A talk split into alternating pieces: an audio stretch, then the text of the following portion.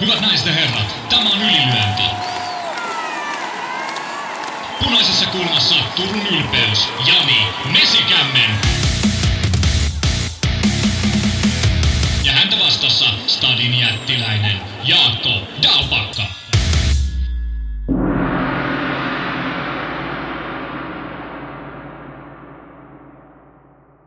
Tervetuloa seuraamaan Ylilöintipodcastin jaksoa numero 358 ja melkein samoilla silmillä Ruotsin maalta. Tervetuloa mukaan jälleen kerran Joni Salovaara. Kiitos, kiitos. On tässä yö, yö saatu välissä nukkua, tota, mutta kuitenkin. Äh, sä oot oikein vieras tähän jaksoon, koska me tullaan puhumaan suomalaisten matseista Ruotsin maalla. Sä olit siellä paikan päällä, mutta ennen kuin mennään hei Joni sinne, niin mm, sä oot kuitenkin urheilumiehiä, seuraat lätkää, mutta jonkin verran myös potkupalloa. Niin millä toi sun mielestä kuulosti, kun tuore UFC Höyhensarjan mestari Ilja Toppuria käveli Santiago Bernabeulle yleisön seisaallaan antamassa up- uploadeja 85 000 katsojaa Realin pelissä Sevillaa vastaan aloituspotku UFC-mestarin toimesta, niin aika huikea setti. No ihan sairaan huikea. Ja jos on urheilumiehiä yleensäkään tai naisia tai mitä vaan seuraa, niin kyllähän tuommoinen sykähdyttää mm. kovasti ja tietysti ehkä, ehkä kuitenkin se maailman isoin urheilulaji jalkapallo vielä, niin tuommoinen vastaanotto sitten. Ja itse asiassa toi Topuri taisi julkaista tuossa jossain kohtaa tuommoisen tsemppi potpurin, missä sillä oli kaikki espanjalaisia staroja, ketkä tuota, lähetti sille tsemppi, tsemppiviestit tuohon otteluun, niin sekin oli, sekin oli huikea. Siellä oli myöskin jalkapallomaailmasta niin isoja tähtiä. Tota, ja eikö se ollut vielä näin, että siellä on pahimpia kilpailijajoukkueiden tähtiä, että et, et, tavallaan yhdisti espanjalaista urheilukulttuuria ja Rafa Nadalkin taisi olla tennis, tennismiehenä siellä. Toi Kyllä. todella tyylikkäästi hoidettu ja itselle pisti silmään mm, myös, että tuo puri oli aika tyylikkäästi pukeutunut. Et, että ei liian räikeästi, mutta erittäin istuvaa ja hienoon pukuun ja, ja hän kyllä kantaa sitä UFC-vyötä ja mestarin statusta tyylikkäästi. Ja tässä nyt odotellaan, että koska vaikka Tampereen maalla Vade Hakkinen tulee paikallispeliin Ilves Tappara FCR vyö olkapäällä, niin on, on, onko men, meno samanlaista?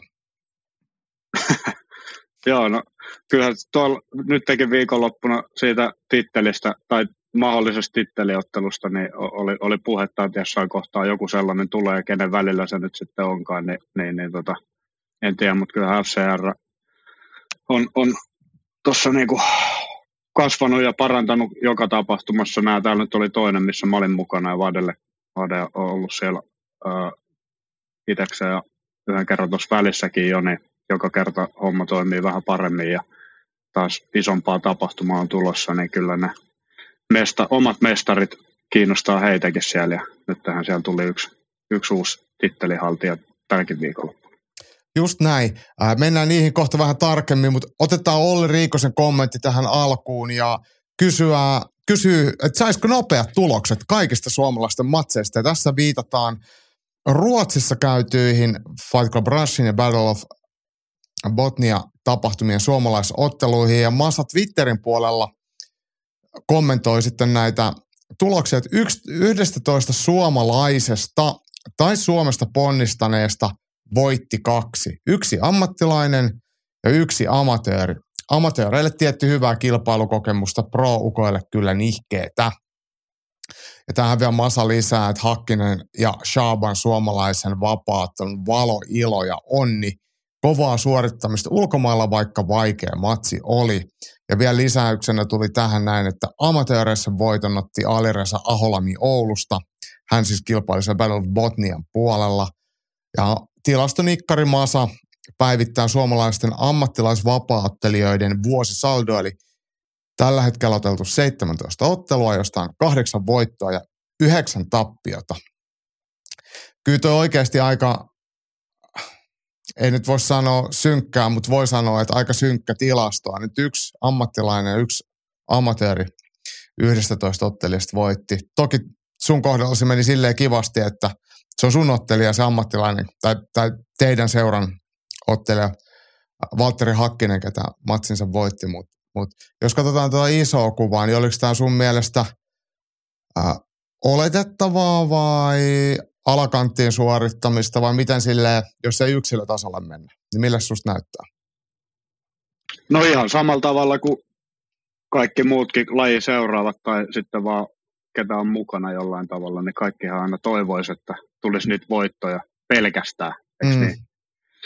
Ja, ja tietysti mitä isompia otteluita, niin sen, sen enemmän, mutta kyllähän fakta on myös se, että kun ulkomaille lähdetään yleensä varsinkin nämä tällaiset, vaikka onkin amatööriotteluita, niin monesti siellä on kuitenkin kotikehän ottelijoita tai kotikaupungin ottelijoita vastassa, niin kyllähän siinä jonkinlaista jo etukäteen miettimistä on saatettu tehdä amatöörienkin osalta, että tulisi sellaisia kavereita, ketä tota, nämä meidän kaverit pystyisi voittamaan ja saattaa ammattilaisessa tietenkin vielä korostua. Niin sekin, senkin kaikki tietää, niin kyllähän se yleensä on niin, että kutsusta niin lähdetään ulkomaille vähän niin kuin takamatkalta, mutta siitä huolimatta niin kyllähän kaikki aina uskoo ja uskoo omaan voittoonsa ja myöskin ympärillä olevat ainakin vähintään toivoa, että nyt, nyt voitto tulisi. Kyllähän tota, ehkä tämän viikon lopun ja varsinkin tuossa kun läheltä, läheltä pääsi seuraan, niin, niin olisi noista kolmesta ottelusta, niin tietenkin toivonut, että kaikki olisi voittanut, mutta vähintäänkin itse ajattelin, että ainakin kaksi voittoa pitäisi Kyllä. saada. Että, että, mutta ah. toisin, toisin kävi. Sä puhuit nyt kolmesta ottelusta, eli no Fight Club Rushin ammattilaisotteluista, mutta, mutta, tota, mutta toi, ja itse asiassa siellähän oli sitten vielä neljäskin Suomesta ponnistava yep. ottelija Kyllä. sitten mukana, mutta mut, mm, ennen kuin vielä mennään eteenpäin, niin äh, o, mulle jäi semmoinen kuva, Battle of Botnia matseja nähnyt tosi vähän, mutta, mutta en koe, että suomalaisia olisi työnnetty mihinkään silppureihin. Että mun mielestä aika Fight Club Russian tarjoaa ihan tasaisia ottelupareja, semmoisia, mitkä on ihan voitettavia. Ja vaikka nytkin tuli tappioita, niin ne ei tullut sen takia, että matsiparit olisi ollut härskejä, vaan ei ehkä vaan päästy ihan siihen, mitä olisi pitänyt lukuunottamasta, lukuunottamatta sitä Vadea. Niin, niin onko mä väärässä vai oliko nämä ottelut kuitenkin ihan semmoisia, mitkä olisi ollut voitet, voitettavissa hyvällä suorituksella? Joo, ehdottomasti, ehdottomasti että tota, varsinkin Kallio ja sitten tota, niin pääottelu Grövalle, niin toi tota, ottelut, niin ne on ihan, oli, oli tietenkin voitettavissa. Ehkä toi Kallio varsinkin se ensimmäinen erä, niin mun mielestä voitti ja otteli todella, todella tyylikkäästi sitä ensimmäistä erää. Sitä oli kiva katsoa ja sitten tietysti kun vapauttelussa kaikki on mahdollista, niin mm. yksi, yksi tilanne, mikä, mikä tota, voi jossitella, että oliko se joku iso virhe vai oliko, oliko tota, vähän nukahduksissa ehkä Kallio siinä tai mitä siinä kävi, mutta vastustaja hyvyyttä kuitenkin ja sai siitä se tyrmäyksen, niin se tuli todella puskista kyllä siinä, tota, siinä ottelussa sinänsä, että ei aikaisemmin ei juurikaan mitään tota, sen, sen tyyppistä ollut, että olisi, olisi niin kuin, pitäisi niin sanotusti pelätä tai varoa, varoa sellaista tyrmäystä, mutta se kuitenkin tota kääntyi sillä Grönvallilla oli omat, omat paikkansa kiljotiineinä siellä, siellä tota otteluaikana, mistä olisi voinut, voinut saada keskeytysvoitonkin jopa, mutta muuten isossa kuvassa tietenkin viiserä oli, oli hankali, että vastustaja oli hyvin liikkuva ja, ja, ja pystyi sillä tavalla sitten tekemään kyllä vaikeaksi tuomakseen oma, oman pelin niin sanotusti, mutta tota,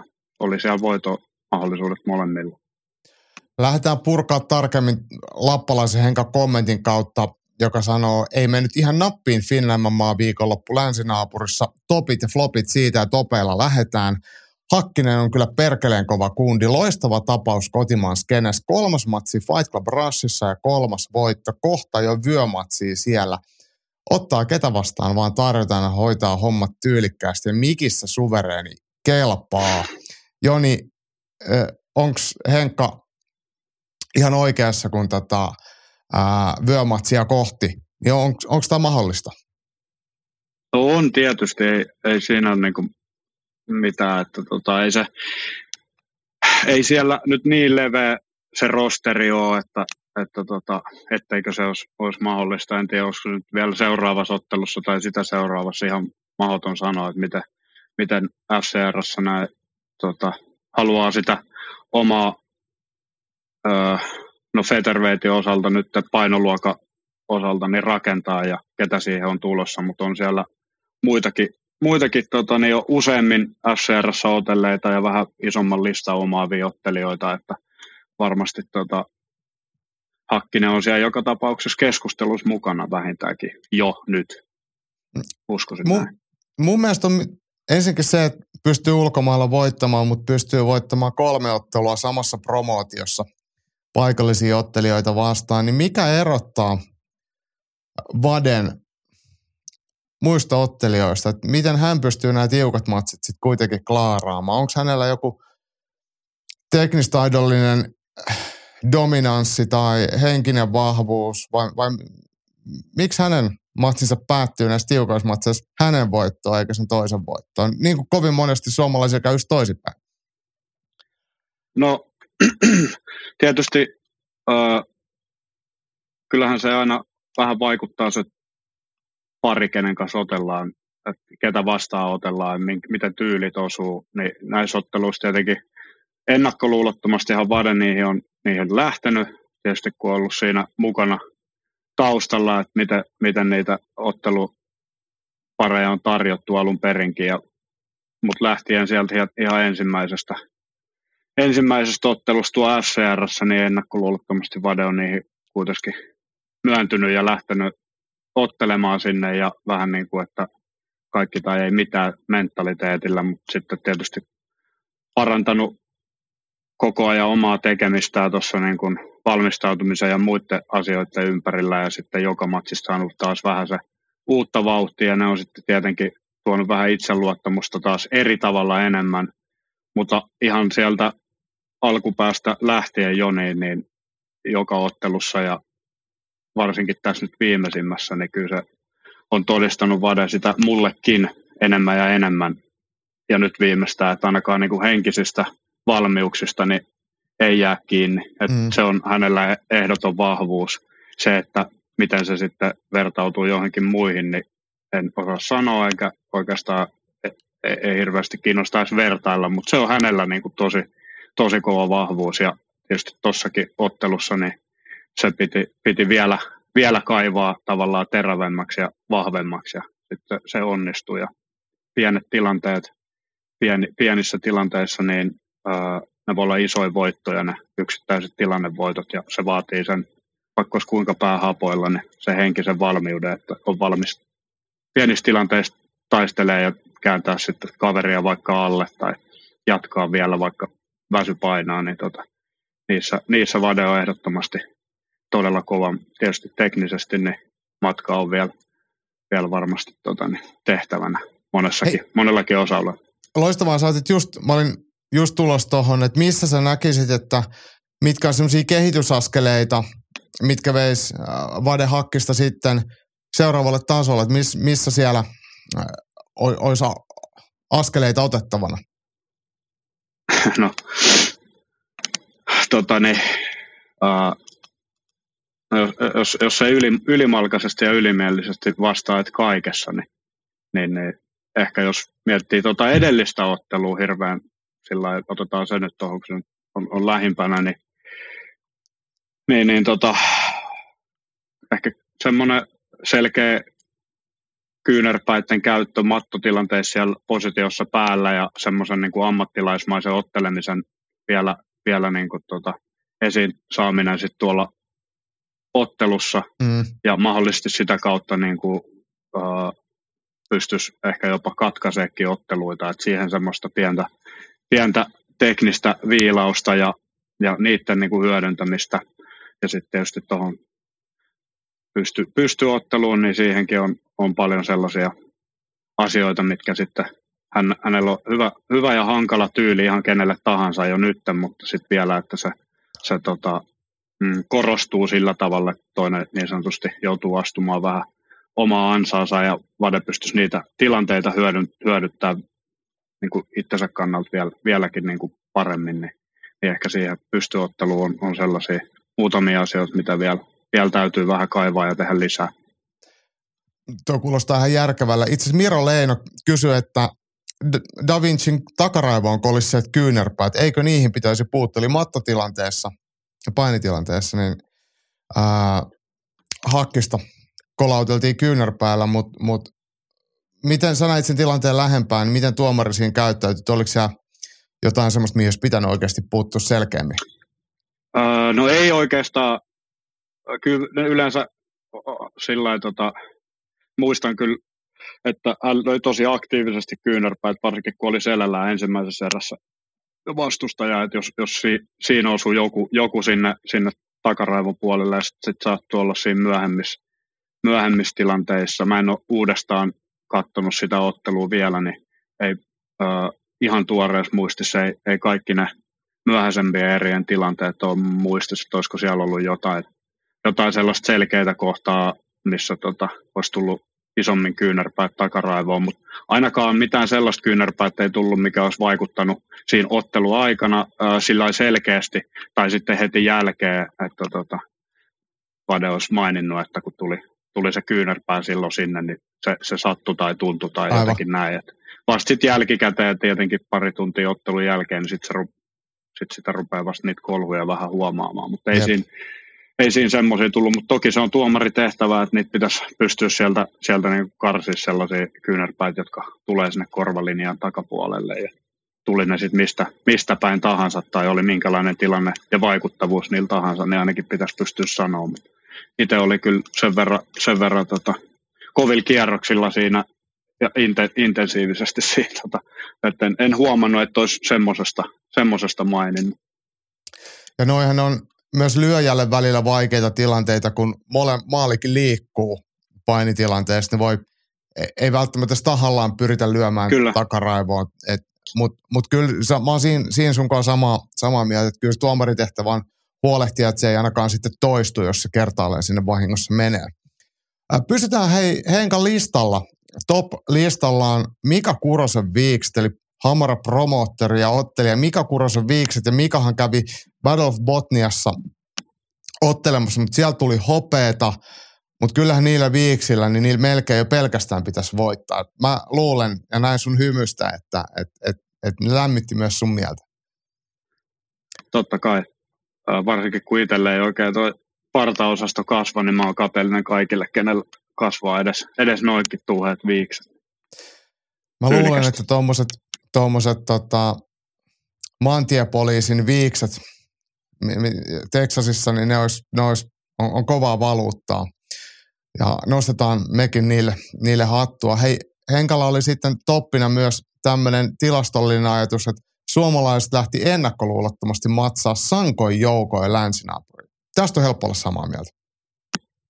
Kyllä, kyllä ehdottomasti. Toi, mitä sanoit aikaisemmin tuossa just, että ei, et kokenut että olisi ollut millekään, kellekään silppureille ketään syötetty tai muuta, niin se on kyllä mun mielestä sellainen tosi hyvä kehitys, mitä on tapahtunut tietenkin tässä vuosien aikana, että aikaisemmin joskus kun ajateltiin, niin se oli, tuntui, että se on aina, aina tälleen näin, että siellä on se kotikehäottelija vastassa ja, ja se saattaa olla, että joskus tarjotaan sellaisia, itsellekin tarjottu sellaisia ottelu, ottelupareja, että tietää itsekin, että nyt ollaan kyllä tosi tosi paljon takamatkalla, jos tuohon niin lähdetään ja näin päin pois. Mutta mun mielestä se on kyllä tasottunut ja varsinkin tässä esimerkiksi just FCRkin, niin heilläkin on intressi se, että otetaan koko Skandinavian mukaan, järjestetään enemmän tapahtumia ja se, miten se tietenkin toimii ja tapahtuu, vähän niin kuin Keitsikin on tehnyt täällä, että tota, yritetään eri maista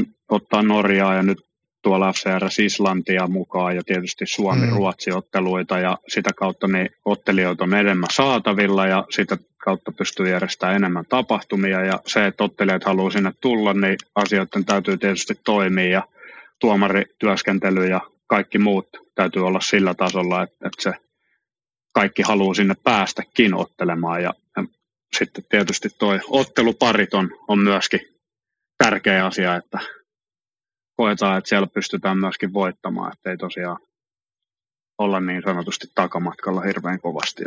mun mielestä Cage Warriors on esimerkki myös siitä, että hekin järjestää otteluita paljon ja tapahtumia paljon ja ei ole todellakaan koko kortti mitenkään kotiottelijoille mm. rakennettu niin sanotusti. Joo, mm, samaa mieltä. Mä heijätän tästä vielä Henka Flopit. Nämä periaatteessa käytiin läpikin jo. Kaksi voittoa viikonlopun matseista. Ammattilaiset tosiaan kuusi kokeilijaa, yksi voitto amatööripuolella, viisi ottelijaa ja yksi voitto. Ja tähän oikeastaan floppeihin Henkka lisäsi, tämänkin käsiteltiin. Moni matsi oli voitettavissa, mutta kuitenkin hävittiin. Mutta tämä nyt turha siihen mennä enempää. Hei, pysytään FCRn puolella. Markku Hongisto antaa tällaisen äh, FCR on mukava katsella, kun ilta ohi jo kymppiin mennessä, niin pääsee ajoissa nukkumaan. Kalliolle häjyn näköinen vekki er, ekan erän lopulla ja toisessa erässä full speed vintti pimeäksi. Tosi lähti hakemaan aggressiivista counteria potkuun ja lyhyt kyynärpään nukutti. Meni iteltä ohi ja toisessa uusinnassa vasta huomasi, mistä on kyse. Ja hyvä, ettei Markku ole ottelija.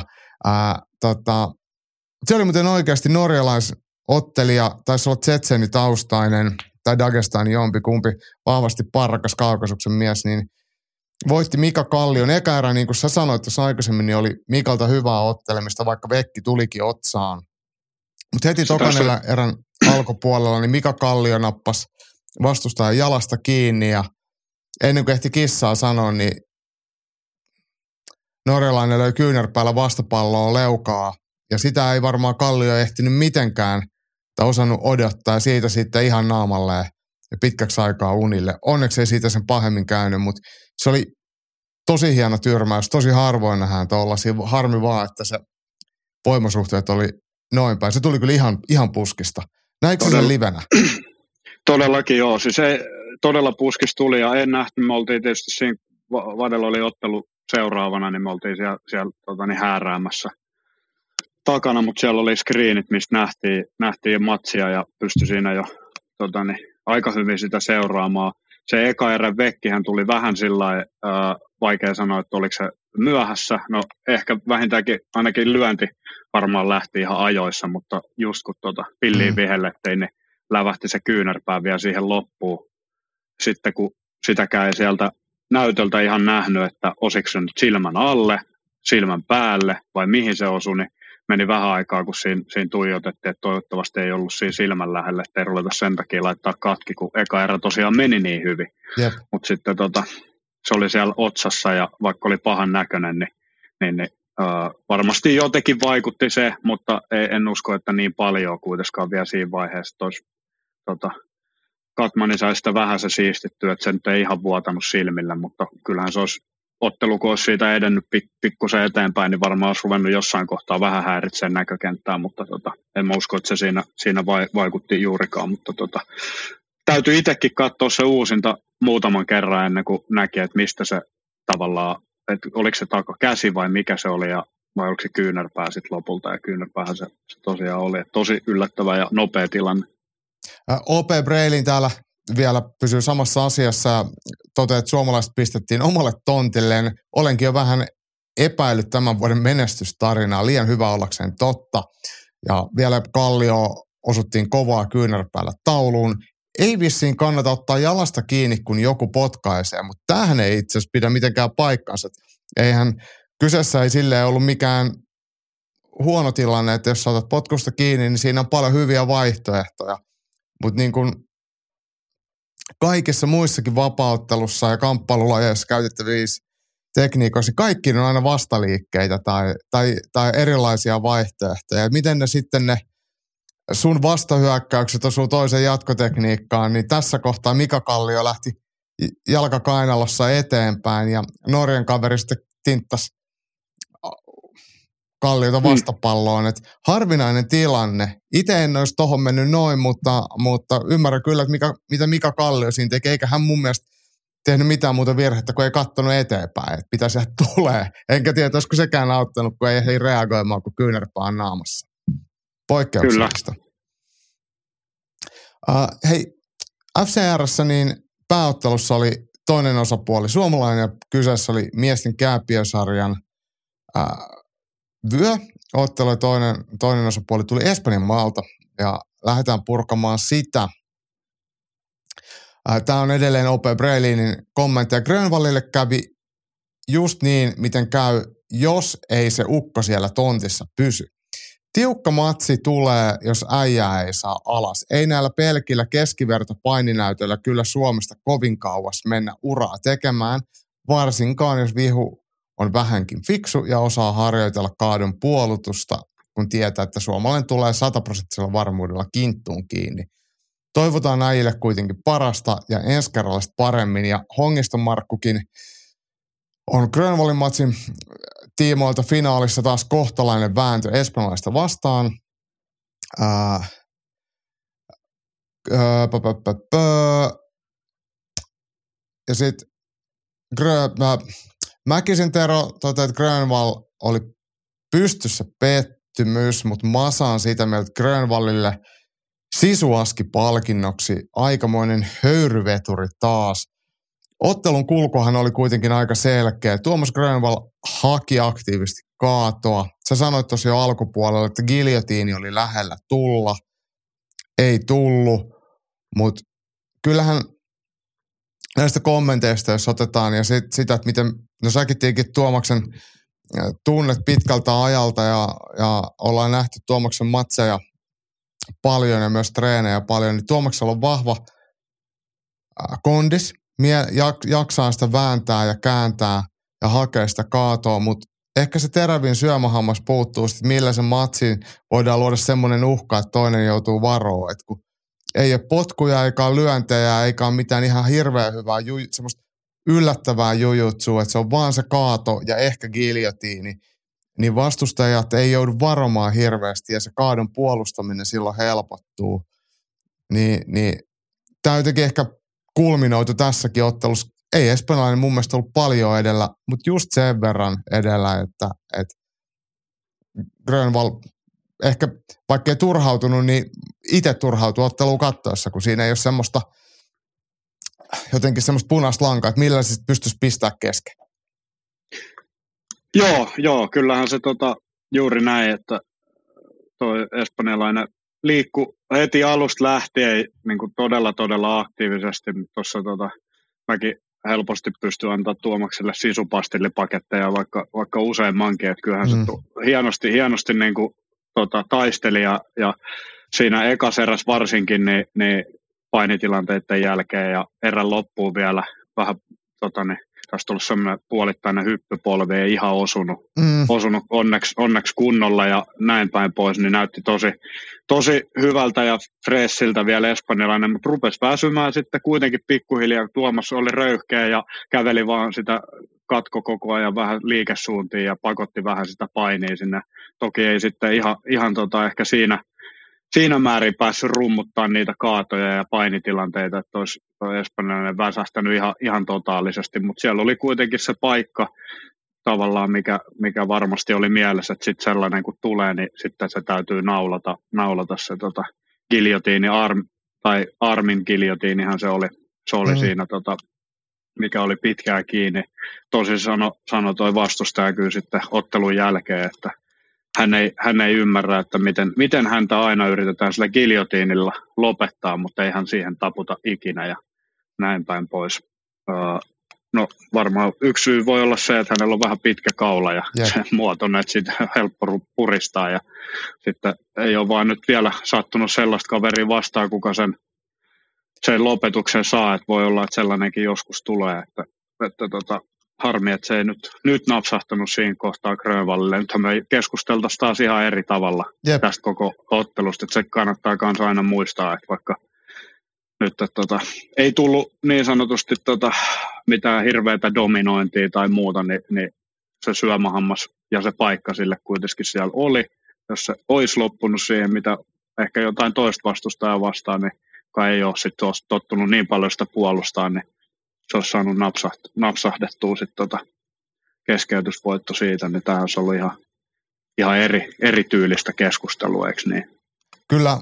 Hei, pakko tuosta giljotiinista vielä puhua. Giljotiinihan on kuristus, mitä aika usein yritetään mm, mutta se ei ole kuitenkaan onnistumisprosentilta varmaan yritys, yritysmäärinsä nähden mikään ihan älytä, mutta onko sulla jotain semmoisia käytännön vinkkejä, että et, et millä, vaikka tämä nyt ei ole mikään tekniikkakorneri, niin, niin millä sitä guillotinin onnistumista pystyisi, tai mikä se määrittää, että milloin se tulee ja milloin se ei tule? Onko se jotain ihan yksinkertaista vinkkiä, mitä musta BJ velho Joni Salovaara voisi sanoa, että tee näin, niin onnistuu todennäköisemmin?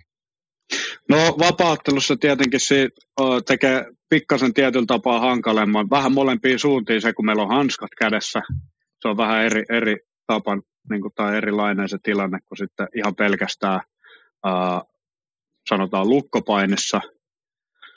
Sitten tota, se, että onko pää pelkästään siellä kuristuksen sisällä vai onko siellä käsi mukana, niin sekin vaikuttaa tosi paljon. Jotkuthan on sellaisia, ketkä ei välttämättä sitä pelkkää kuristusta ja hirveästi tee, tai jos on kuristusvoittoja hirveästi, niin, niin, valtaosa on esimerkiksi tullut melkein siellä arminillä enemmänkin kuin, kuin sitten pelkällä päällä. Toiset tykkää vaihtaa vaan sitten pelkästään siihen pelkkää päähän, mutta se, siinä on varmasti teknisiä nyansseja sellaisia, mitä on mahdotonta käydä tässä, ja mäkään ole ekspertti siinä giljotiinissa, mutta tota, käsien asento vaikuttaa tosi paljon, mihin kohtaan ne siellä kaulalla jää ja miten sitä tykkää tehdä, että mihin kohtaan ne kädet pitää jäädä, mutta semmoinen, joka sitä paljon, sitäkin, lop, sitäkin lopetusta tekee, niin vähän samalla tavalla vapaattelus monet muutkin lopetukset, niin, niin silloin kun sä teet sitä, niin kyllä sun täytyy itse se tietää ja tunnistaa, että onko tämä oikeasti lähellä vai eikö tämä ole, vai onko tämä sellainen, millä mä pystyn vaan sitten esimerkiksi hyökkäämään ja uskottavasti horjuttamaan sitä kaveria ja sitten ehkä jatkaa siitä esimerkiksi johonkin sweepiin tai saada kaverin siitä päältä sen sijaan, että mä jää guardiin alle selälteen, niin käännettyy esimerkiksi alle, että sen on pakko puolustaa sitä kuristusta niin paljon, että mä pääsen sitten lopulta kuitenkin päälle.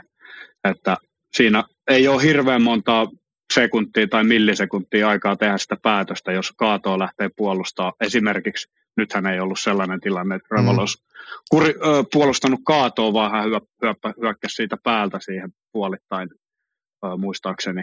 Ainakin oli päälle, päällä ekaksi, niin, niin vähän erilainen tilanne, mutta monestihan sitä puolustetaan sitten tota painin tiimellyksessä niin jostain kaadosta tai sellaisesta hypätään vähän siihen kaulalle. Niin, niin, niin Jussi Halonenhan pitäisi... teki edellisviikonloppuna siellä Vendetan illassa. Et, et, no kyllä joo, ja se, se oli vielä semmoinen aika röyhkeä hyppy suorastaan, että tota, ei, siinä ei ollut, toinen ei ollut välttämättä edes tulossa niin kuin, ka, ihan vetämä äh, niin kuin jalkoja alta tai ei ainakaan ajattanut sitä kaatoa, mm. että Halonen niin kuin tunsi siinä kohtaa just, että nyt, että nyt on hyvin ote kiinni, niin, niin, niin päätti siihen hypätä. Ja Brian Ortegahan on muun muassa esittänyt ihan äärettömän väkeviä Armin Giljotina ja monia, tota, niin, niin, niin, kyllä ne, se tota, niin on sellainen lopetus kanssa, että ne, ketä osaa sen hyvin tehdä ja se tekniikka on hallussa, niin se on todella hankala sitten myöskin nopeissa tilanteissa niin, niin, niin tota, estää sitä. Ja niin kuin nyt Grönvall pääsi sitä ainakin kokeilemaan, koska on hyvä ja osaa etsiä sitä paikkaa, että koska siihen voi hyökätä, niin, niin sitä on vaikea ehkä estää sitä loputtomasti sitten tota, sitä kuristuksen ainakin puolustustilannetta, mutta loppuun asti se ei, ei, ei nyt onnistu. Tuli vielä Guillotinista mieleen tänä viikonloppuna otteleva Makvan Amerikaani, joka Anaconda-kuristusta sitten tekee, niin Guillotinihan on yksi askel ennen Anaconda-kuristusta tai, tai Darse-kuristusta. Et, et, et vaikka se Guillotine ei välttämättä siitä tulisi, ja sinne alle ei halua jäädä, niin siitähän pystyy sitten, kun sä sanoit että aikaisemmin vaikka sviippaa kaveria päältä, niin vaihtaa sitten vaikka anakondaa, mikä sitten on taas toinen, toinen uhka, että et, et vaikka se, se tavallaan ei automaattisesti epäonnistunut giljotiin, ei tarvitse, että sä häviit sitä tilannetta, että sitä voi vielä miettiä sitten siitä seuraavaankin. Että. Niin, ja sitten voi miettiä esimerkiksi Makvanin tapauksessa sitä, että ö, haluuko se ikinä oikeasti loppuviimeksi edes sitä giljotiini, vaikka sitä hänelle tarjoisikin. Että mm. se toimii enemmänkin semmoisena syöttökoneena se giljotiini uhka sille, että toinen puolustaa sitä ja tarjoaa sen käden sitten siinä Magvanin, Magvanin tota, niin, haluamaansa paikkaa ja sitten hän ottaa sen lopulta, lopulta se tota, oma anakonda kiinni ja näin päin pois. Ne on lajin hienouksia ja nyansseja tietysti, mitä, mitä joka asiassa on vähän se noissa tota, my, myöskin painissa ja myöskin pystyssä ja mm, yksittäisissä kyllä. lopetusotteissa. Tätä keskustelua voitaisiin jatkaa vaikka kuinka pitkään, koska se on sulle läheinen ja mulle läheinen ja paljon, paljon tulokulmia, mutta jätetään se hautumaan ja te voitte tietenkin tekniikkakorneriin laittaa sitten lisää aiheesta ja muistakin aiheista, jos haluatte. Me voidaan mielellään Jonikin kanssa niitä tulevaisuudessakin spekuloida. Mutta hei, mennään vielä tänne Battle of Botnian puolelle ja Mäkisen Tero kommentoi Mika Kurosen ottelua nopeasti vielä näin, että Kurosen matsia en nähnyt, mutta taisi tulla polvi otsaan alasvientiyrityksessä ja koska Mika Kuronen on herrasmies, niin hän on itse vastannut tähän, niin luetaan se vielä kansalle.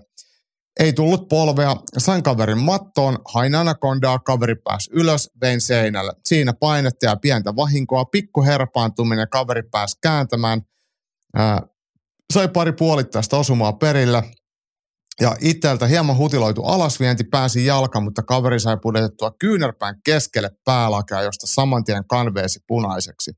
Toinen vielä, ja sitten tulikin verta sen verran, että matsi poikki heti, kun jäin alle. Ja, ja tota, tässä nyt puhuttiin Anacondasta, mutta myös sitten kyynärpäin käytöstä noissa pu- kaadon puolustustilanteissa. Eli jos yhdessä jalassa roikkuu tai pää on matalalla ja toisella on, on hyvä positio eikä tarvi niin paljon pelätä sitä kaatoa, niin tuo kyynärpäin käyttö vaikka päälakeen, se ei välttämättä satuta tai tyrmää, niin kuin Mika Kallio lyötiin leukaa, mikä on nukut, nukuttava voima, mutta tuommoinen vekin avaaminen, niin siinä tavallaan harmi, vähemmän harmillisessa tilanteessa voi tulla kuitenkin ottelun päättävä iso vekki niin kuin Kuroselle.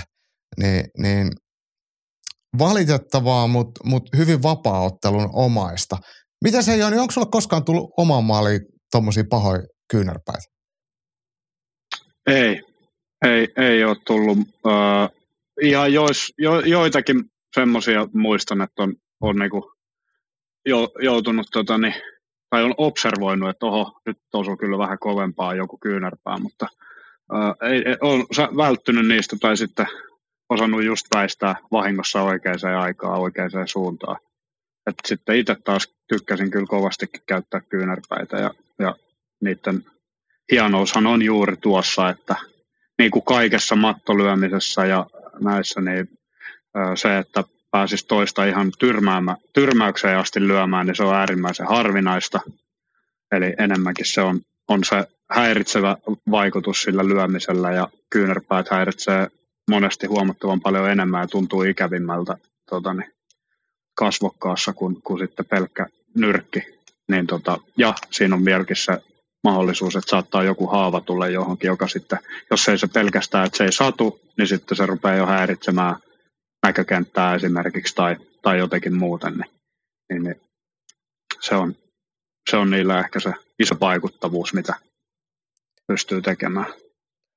Itsekin sanoit Vade Hakkisen äh, mattootteluun lisää kyynärpäitä, niin tämähän on oikeastaan semmoinen, mitä monille jujutsukoille, lukkopainijoille ja amatöörivapauttajille, kun he siirtyvät sitten ammattilaisvapauttelun puolelle, niin se, siinä menee aikansa.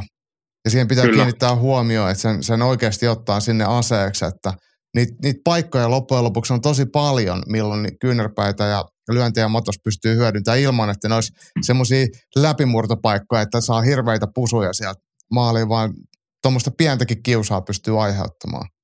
Nimenomaan ja se aktiivisuus kuitenkin, että jos on monipuolisesti pystyy iskemään alta ja päältä, mutta varsinkin sieltä päältä, niin, niin esimerkiksi Vadenkin ottelussa, niin tietysti siinä rupesi jo piikkasen ehkä väsy painamaan kolmannen erän lopussa, mutta siinäkin oli sellainen, melkein näytti lukkopainitilanteelta, kun oikein kumpikaan ei jaksanut ihan hirveän aktiivisesti enää tehdä mitään ja Vade yritti vähän se, vähän jakso lyödä siitä, mutta niin, niin monipuolisesti, jos on ää, sitä lyömistä enemmän mukana, niin tota, siinäkään tilanteessa, jos olisi ollut, niin, niin olisi ehkä tota, tuomari ei olisi nostanut ylös, mikä voidaan argumentoida, että oliko se liian aikainen tai oikein vai ei, mutta ymmärsin sen kyllä ja eleistä näki kyllä, että nyt jos se ei rupea tapahtuu, niin kaverit tulee pystyyn vielä viimeisellä minuutilla.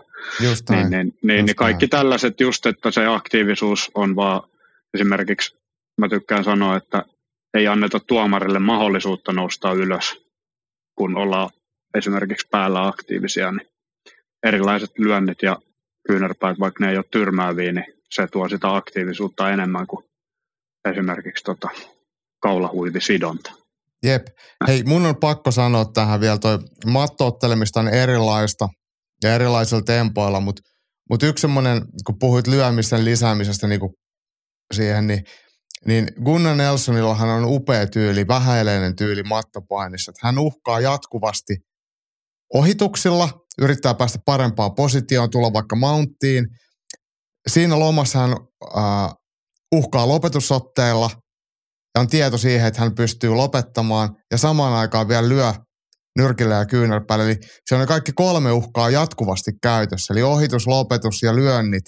Niin silloin sillä allaolijalla on aikamoinen kiire puolustaa ja tieto siitä, että nyt, nyt ollaan koko ajan vaarassa. Ja myöskään tuomarilla ei silloin ole sitä syytä nostaa ottelu ylös. Toinenhan voi jopa silmälumeeksi tehdä asioita, jotta siellä matossa saadaan olla. Et, et, ei sieltä tarvi oikeasti saada sitä lopetusta maaliin, mutta se, että jos sä lähdet asettelemaan mitä ikinä, kimuraa kohilleen tai amerikaanaa, niin, niin ei tuomari se kesken sen lopetuksen sieltä mihinkään päästä, että sillä pelataan aikaa. Nimenomaan. Mutta hei, jätetään Suomen, suomalaisten uroteot, onnistumiset ja, ja epäonnistumiset tältä erää ja siirrytään tuonne Jenkkien mantereelle, Pohjois-Amerikan puolelle ja Meksikoon. Otetaan sieltä topit ja flopit. Kamppailuviikon topit ja flopit. Henkkahan antoi meille jo topit ja flopit tuolla suomalaisten puolelta, mutta me otetaan topit ja flopit nopeasti UFCn Mexico Cityn eventtiin ja ihan ekana mä annan sulle tästä kaksi äh, floppia. Ja toinen on Raul Rosas Junior, joka viisi minuuttia ennen ottelun alkua ilmoitti, että hän ei ottele, että hän voi pahoin. Ja tässä ottelu sitten TUF-voittajaa vastaan peruuntuu. Ja tähän vielä floppiin lisätään se, että UFC ilmoitti, että ottelu tullaan järjestämään viikon kahden kolmen päästä.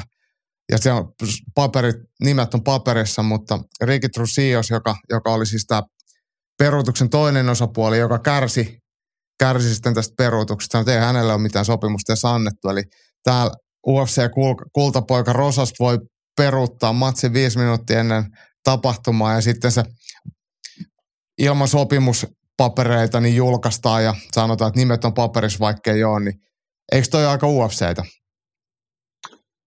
Joo, äärimmäisen röyhkeältä niin kuin monestakin eri, eri mm. kantilta. Ja en, en tiedä, siis se niin kuin, kuulostaa niin erikoiselta, että on melkein vähän niin kuin pakko uskoa, että, että, se, että on oikeasti ollut jotenkin, jotenkin poikkeuksellisen huono olo tai, tai joku mm.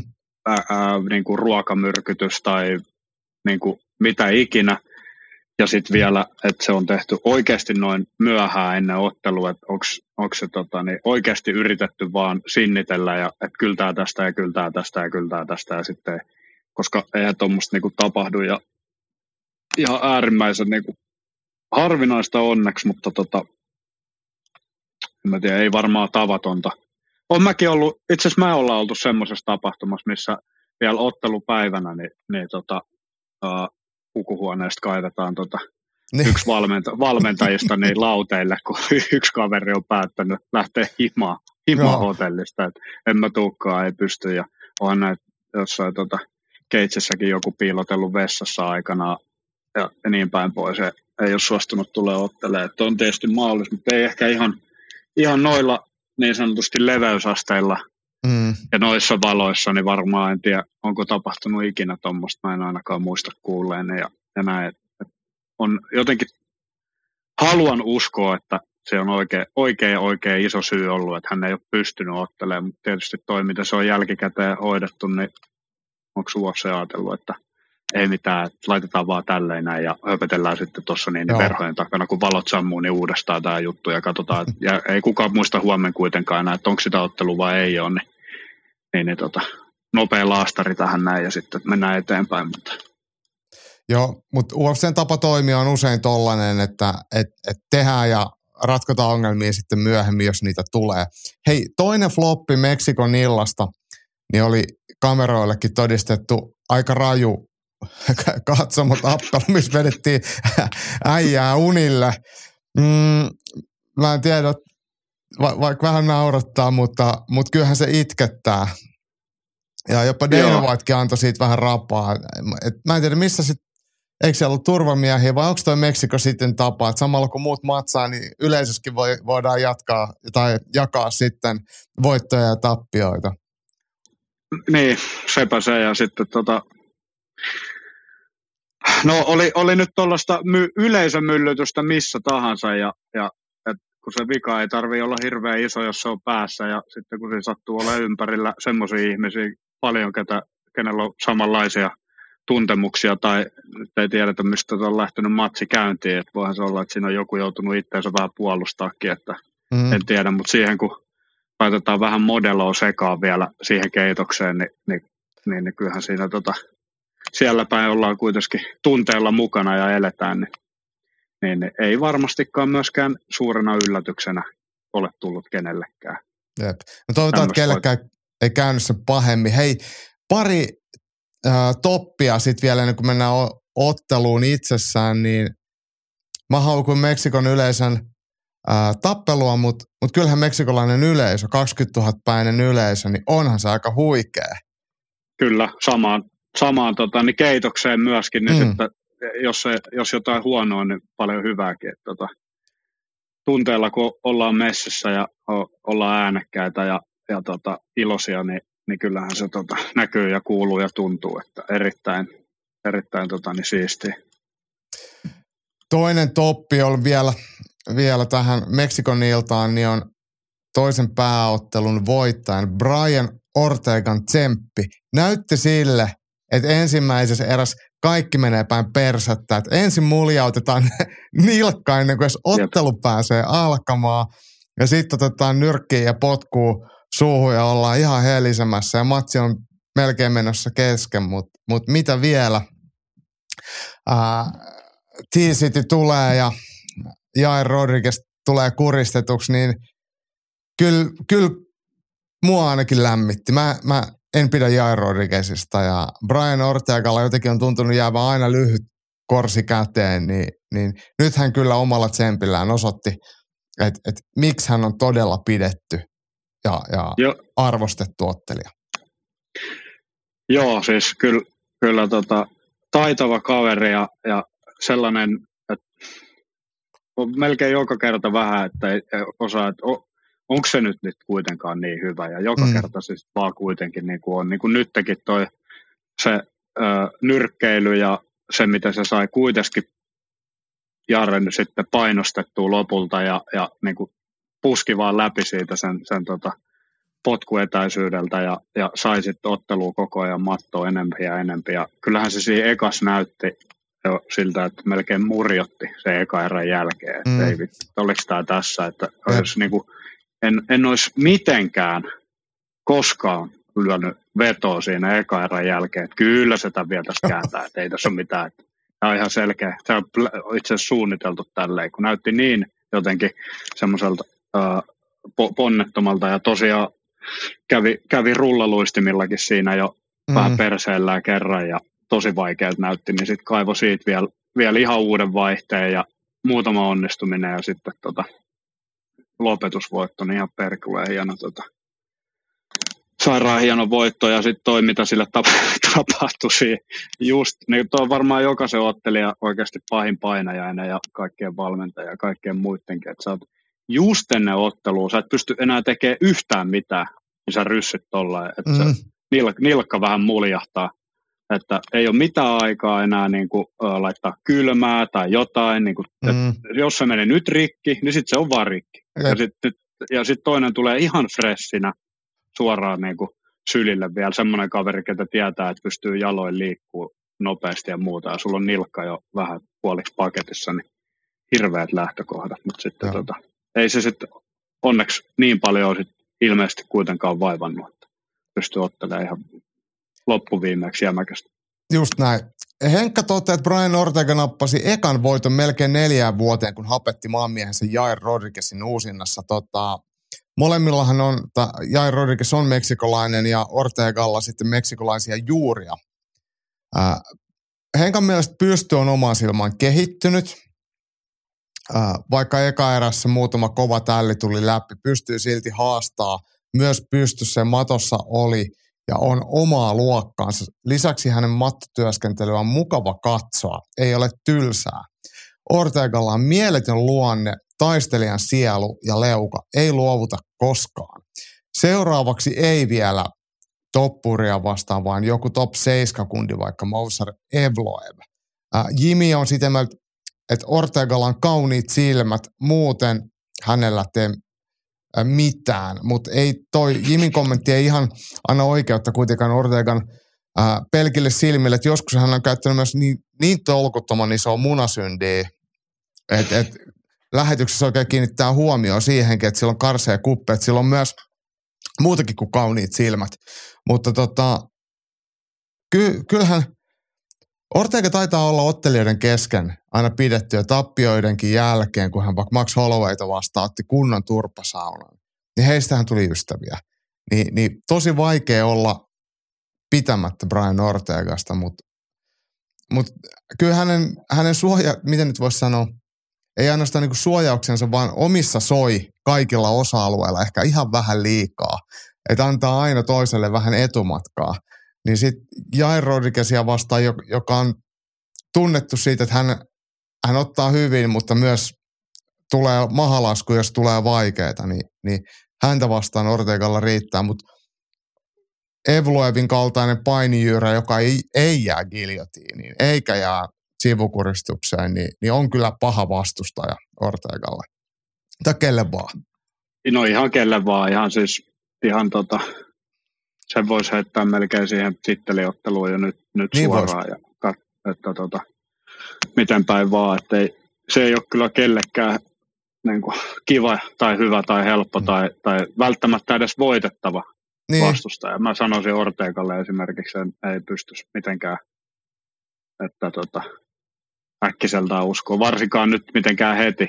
Mm, että kyllä. Tota, muutama, muutama ottelu tietysti, että, että tota, pääsee niin sanotusti kunnolla vauhtiin. No, pitkä, pitkää loukkaantumistakin ollut tuossa ja kaikkea. Niin hieno voitto, mutta tota, katsotaan miten toi miksaantuu toi kymppi, ot, kympin sakki niin sanotusti noista tuon painoluokan ottelijoista. Siellä on hyviä pareja kyllä varmasti tulossa. Jep. Äh, Mäkisen Tero tuolla toteaa vielä, että tiesi Ortegaan ja Brandon Roivalin voittava ja on pelannut sitä ja kotiuttanut itselleen rahaa. Onne, onneksi olkoon Mäkisen Terolle, ei tarvitse myydä niin montaa Hondaa, jos tuolta käy sitten tuommoisia pitkävetoja kotiuttamassa. Nyt ei oh. kerrottu, tarina ei paljasta, että mitä ei tiedetty siitä kortilta, mutta hyvä, että, no, hyvä, että noi tiedettiin. Siltä tuli vähän. Otetaan täältä muidenkin kommentteja Ope Brailiin. Zellhuber vastaan Prado. Voiko kulmasta tulla enää parempaa ohjetta? Erik Niksik, eli Extreme Couturen pääkoutsi, myös Francis Ganu valmentaja, sanoi ottelijalleen, että työstä sitä chabia, älä pelkää autokolari, autokolaritilanteeseen menemistä. Ottelija noudatti kästy, käskyjä tämä ohje alkoi toimimaan miltei saman tien. Ottelu oli myös hyvin lähellä keskeytyä, kun naamaa murjottiin todella kovalla volyymilla uuteen uskoon. Nautinnollista katsoa, kun tulee ohje, joka sopii aivan täydellisesti, että toteutus oli samaa luokkaa. Zellhuber näytti vielä lopuksi, että tuu tuohon keskelle, niin pistää ropellit pyörimään.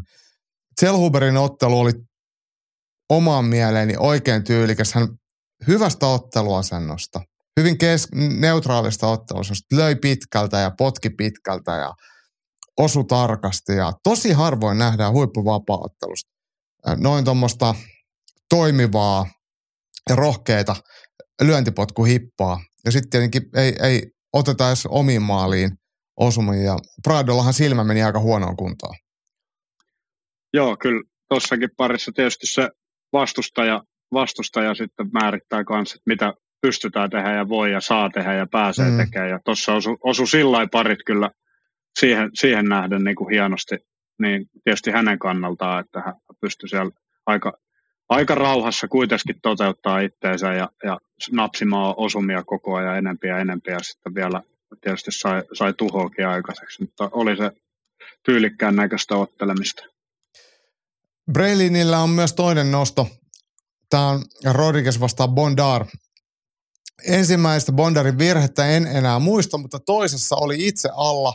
Sai lyötyä vastustajaa lähes yhtä hyvin, ellei jopa paremmin. Ja tämän jälkeen sai vielä äh, sviipattua tilanteen. Sitten päätti vetää jonkun heel hook-yrityksen top-positiosta ja jäi pakan alimmaiseksi. Ja Rodriguez kuristi vielä hapenkin pois. En tiedä, halusiko tahallaan hävitä vai mitä hänen päässään liikkuu. Ja tämä Bondarhan on siis kärpässarjanottelija Ukrainasta, joka otteli itse asiassa tosi hyvin. Ja mä en ymmärrä, mitä se teki. Ja OP Breilinkin antaa tässä risuja tuolle virheiden määrälle ja tyhmien siirtojen määrälle. Mitä sä Joni, sä kuitenkin pitkään itse ole kilpailu ja pitkään valmentanut. Niin jos ajatellaan tämmöistä ottelija, joka tekee hönttejä siirtoja, niin e-, eikö siellä ole sitten niinku harjoiteltu, että osataan asioita, mutta ei osata otella, vai mistä, mistä siinä sun mielestä on kyse, vai meneekö se tunteisiin, vai mi, mi, mitä siellä tapahtuu, kun ruvetaan isolla riskillä hakemaan voittoa tekniikoilla, mitkä ei todennäköisesti siihen tilanteeseen sovi? No siltähän se kuulostaa, että, että tota, menee niin sanotusti tunteisiin ja pakka sekaisin ja ää, mitä kaikkea siinä tapahtuu varmaan montakin asiaa samaan aikaan ja ää, tota, olen itsekin ollut ja joskus silloin aikanaan jossakin sellaisissa tilanteissa, missä on tullut sellainen, että hei, mäpäs tästä näin nyt, tota, niin kun mä näin tuossa pari-kolme ottelua sitten, kun joku teki tällaisen jutun, niin mäpä tästä näin vähän, että ei tässä ole mitään, niin mä kokeilen tätä, ja sitten kaveri on selässä seuraavaksi, ja sitten ihmettelee, että vittu, okei, okay, ei se nyt mennäkään jo niin helposti, niin kaikki on tietysti mahdollista, mutta tietysti ajatellaan, että kun ollaan tuolla tasolla, niin, niin, niin voisi olettaa, että ne lapsu, lapsukset on tavallaan jo jäänyt, semmoiset ainakin ihan selkeät, selkeät ottelutaktiset asiat, niin, niin on jäänyt jo vähän taakse, että ymmärretään vaikka, vaikka päältä ottelemista sillä tavalla, että mitä sieltä ehkä, ehkä kannattaa. Hiilhukki nyt ei välttämättä ihan ekana tuu mieleen, se on hyvin harvinaista muutenkin vapauttelus, niin. että, että se niin kuin saa – että on sillä tasolla omat taidot, että sen pystyy tekemään niin kuin positio kuin positio.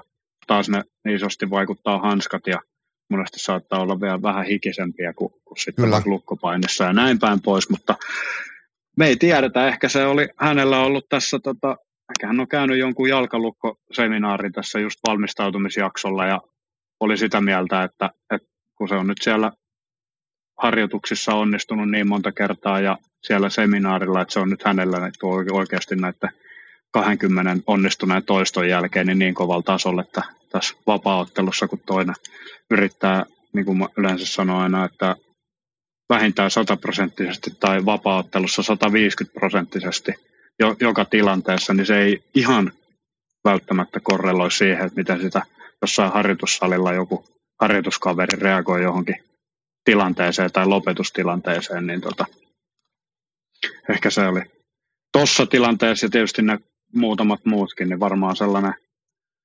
suoraviivaisuus ja asioiden yksinkertaistaminen, niin voi olla, että seuraavassa ottelussa Pondarilla vähän, toivotaan ainakin ne paremmalla tasolla ja sitä myötä sitten tota, ei ole noin räikeät valintoja. Ja kun hän oli kuitenkin tosi hyvä. Hän teki no tosi, sepä just. Niin, niin silloin se tuntuu. Mä, mä ymmärrän tämän tota, Open risut tuohon. Hei, Harja Luoman Roope nostaa mm, Chris Duncanin skottiotteli, joka Jenkeissä harjoittelee, niin otti kotikehän ottelee Torresia vastaan ja se ei kauaa kestänyt. Ja mentiin nopeasti, tai osui eka leukaan ja sitten mentiin mattoon ja sitten vielä hieno takakuristus meksikolaiselta. Tämä Chris Duncan skottiottelija, niin mä pidän hänestä, mutta mut nyt kyllä jäi ja ihan jalkoihin ja ehkä Joo. siinä sitten, en mä nyt tiedä mitä tuossa voi tehdä, jos toinen ottaa niin, niin hyvän kuristuksen, kun se on käsi on kaulalla ja ei ole yhtään hikeä ja tiukka bodylocki kiinni, niin et sä no, siitä mihinkään lähde. Et, et sä sieltä enää lähde mihinkään. Mm. Olisi pitänyt jotain tehdä paljon, paljon ennen sitä, kun niin. toinen kiipeä tietenkin sinne selkään, mutta vähän siinä toi ottelu oli tämä klassinen isät vastaan pojat mm. henkinen ottelu, ainakin sillä tavalla, että miten valmiina tuntui, tuntui tota, niin Dunkkani olevan, tai miten vähän valmiina verrattuna sitten tota, mehikomies, että tota, siinä niin kuin oli, oli selkeä, tuntui, että sillä oli vähän askeleen jäljessä koko ajan Joo. ja toinen rummutti vaan niitä tilanteita ja jatkoja, ketjutti ja olikin jo yhtäkkiä selässä ja Just sitten tota, homma olikin jo vähän niin kuin tapoteltu, että olisiko siinä ollut, ollut vähän, vähän jotenkin Meksikon valot Todennäköisesti. Tota, vaikuttanut, vaikuttanut pikkasen siihen henkiseen puoleen. Rope, Ropella on täällä toinenkin ää, kommentti ja hienoa nähdä otteluita, joissa tullaan tavallaan takaa ohi. Selhuber, Ortega, Roival hävisivät kaikki ekan erän, mutta löysivät sen tiikerin silmät ja painoivat kaasua. Etenkin Ortega otti todella rumasti pataan. Seuraavissa erässä päästiin sitten ihailemaan huippu. on miehen paine taitaa olla aikamoinen päälle päästy, päästyään. Ää. Selhuberin voitto muuten oikeastaan ärsytti, kun se tuli vähän käristettynä vain sen takia, että oli pidempi kuin nuori argentiinalainen Prado. Lyhyet näin, pitää näemmä yhtä. Mut, mutta tota, takaa ohi. No jo, otteluthan oli vähän erilaisia. Että oikeasti Ortegahan oli ihan, ihan hätää kärsimässä. Selhuber ei ollut missään tapauksessa missään kohtaa hätää kärsimässä. Ja sitten kun me puhutaan Selhuberin ulottuvuudesta suhteessa Pradoon, niin miehet käy samalla vaalla ja tietää mihin ne menee. Ja se on varmaan Pradollekin ihan normitilanne, että hän ottaa itseään pidempiin vasta. Itsekin on aina ollut lyhyt kaikkiin painoluokkiin, eikä se ole mikään optimitilanne, mutta se on normaali tilanne että sen mukaan sitä sitten otellaan. Mutta kyllä mä nyt periaatteessa toi Zellhuberin pituus auttoi, mutta kyllä hänen taitonsa pystyssä oli silmiin hivelevän kaunista. Mä, mä tykkäsin niitä tosi paljon. Mm. Joo, kyllä toi pituusero-asiahan on vähän sellainen, että ainahan se olisi kiva otella, kun olisi tota, niin saman pituinen ja suunnilleen, että mm. ei olisi toisella mitään etuja ja näin päin pois, mutta toi pituus on se kaikista yksi hankalimpia tietenkin ja toiset osaa sitä hyödyntää, sekä ei ole itsestään selvää. Ei todellakaan.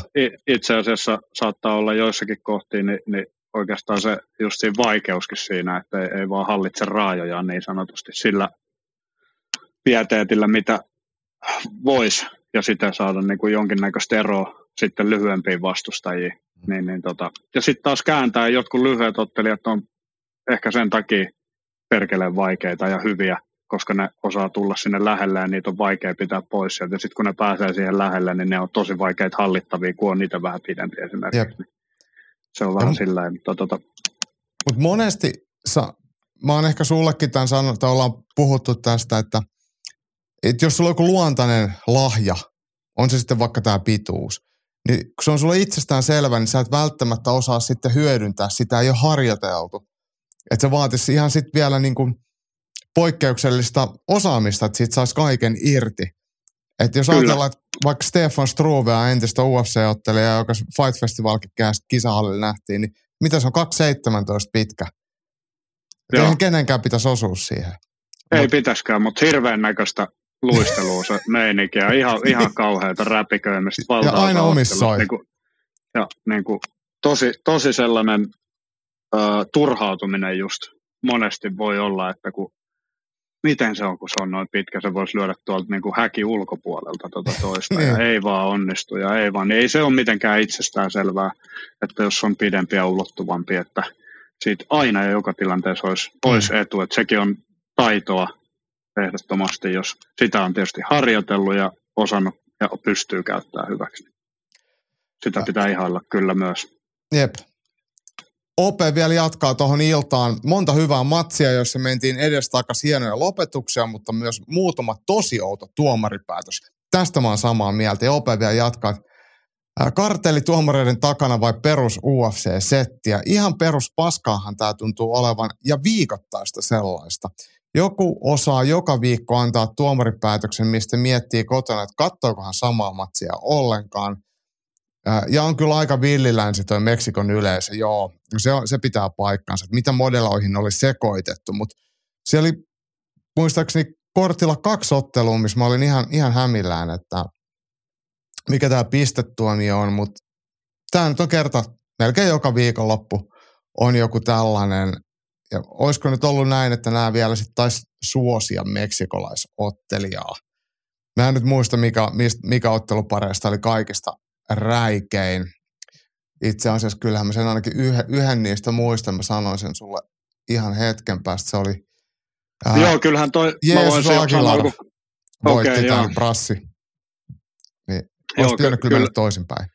Joo, kyllä se, tota, se kertoo niin kuin aina monellakin tapaa tietysti ammatti, ammattitaidosta ja sitten ehkä ihmisestä itsestäänkin ja muuta, että jos, jos niin sanotusti painajalla sortuu, jos on lähtökohta se, että pysytään ja pyritään olemaan puolueettomia, mutta sitten esimerkiksi yleisö ja ympäristö vaikuttaakin siihen sun päätökseen, niin, niin, niin tota, tietysti siihenkin varmaan on keinoja ehkä sitten oppia, oppia tavallaan enemmän ja tehdä enemmän tuomarityöskentelyä, mutta semmoiset tuomarit, ketkä tuolla tasolla tuomaroi, niin, niin, niin kyllä ne on väärässä paikassa mun mielestä harjoittelemassa, jos, jos tuolla niin kuin, tota, tapahtuu vielä semmoisia asioita, että kaikki on varmaan siitä niin kuin, samaa mieltä, mutta tota, hekin on ihmisiä ja, ja tietysti tulee sattuu virheitä monesti kaikille, mutta jos me katsotaan isosti tavallaan sitten UFCtä ja heidän tapahtumiin, niin jo, jonkinlainenhan olisi ainakin toivottavaa, että on jonkinlainen taso ja että näitä ei niin kuin joka, joka illalla, illassa aina vaan tuli se tapahtus kerta toisensa jälkeen. Niin, Onko ei tule mitään muutoksia? Joten, niin, se, se, se justiin, tai että sit ei olla niin kuin pitäisikö siinä olla vähän avoimempi, että me tehdään tällaista ja meillä on tämmöinen ja tämmöinen, miten tämä asia hoidetaan ja miten nämä koulutetaan ja ketä nämä on nämä tyypit, ketä tulee. Että jotkut niin kuin, tasot, että sun pitää olla näin ja näin paljon otteluita tuomaroituna ammattilaistasolla, että sä edes pääset tähän niin kuin porukkaan. Ja tietysti amerikkalaiset on siitä hankalia, että kun no, monesti on niille ottaa taskulampun, ne luulee, että se on lasermiakka, niin siitäkin mm. varmaan saisi omanlaisensa sopan sitten, että tuomarit nostettaisiin sellaiseen erikoisasemaan, missä Joo. ne tietenkin jo on, mutta Kyllä. että vielä kuitenkin, niin kuin, että se, se olisi vaan niin tietysti toivottavaa, kun näitä ei tulisi, mutta kyllä niitä vaan, kyllä niitä vaan tota, tuntuu melkein joka tapahtumassa tosiaan se yksi tai kaksi olevan, se joutuu vähän ihmettelemään, mikä homma. Me tullaan varmaan puhumaan tästä miljoona kertaa ensi viikolla todennäköisesti ja. seuraavan kerran. Mutta hei, nopeasti vielä muutama otteluuutinen UFCn ulkopuolelta. PFL vastaan Bellator käytiin Riadissa. Etukäteen mä vähän iloitsin, että tulee tämmöinen superilta, mutta ei siitä oikein kansainvälinen vapaattelumedia uutisoinut. Meille ei tullut yhtään ennakkoon yhtään kysymystä siihen. Ja ainoastaan Hannosen Jimi kommentoi jälkikäteen – PFL Champion vastaan Bellator Champion. Vyömatsit meni 1-5 ja tarkoittaa sitä, että PFLn mestareista voitti ainoastaan yksi ja Bellatorilta sitten viisi. Bellator-mestareista hävisi ainoastaan Ryan Bader ja voittaja oli sitten tämä brasilialainen Feheja. Ja, ja tota, Clarissa Shields ammattinyrkkeilijä niin kävi voittamassa jonkun pisteellä, mutta todella, todella pienelle huomiolle jäi tämä Riadin ilta, vaikka tavallaan molempien promootioiden isoimmat tähdet siellä oli. Mutta ehkä tuo nyt sitten vaan kertoo, että se ei vaan, UFC Meksiko on paljon mielenkiintoisempi kuin, kuin Riadissa järjestetty superilta. Tämän isoin anti on tietenkin se, että ää, Feheja, joka Baderin voitti, PFL-mestari, niin tulee kohtaamaan myöhemmin keväällä – tai alkukesästä sitten Francis Ganu, joka palaa sitten vapaaotteluhäkkiin, niin tämä on ehkä tämän illan isoin anti, että nyt näyttää sille, että Ganu ottaa tämän Joshua-matsin, mikä on parin viikon päästä ja sen jälkeen sitten takas vapaaottelemaan. Joni, mitä sä luulet, että, että mikä on Francis Ganuun anti vapaaottelulle? Tullaanko me vielä näkee Francis Ganulta huipputason vapaattelijana voitokkaana sellaisena?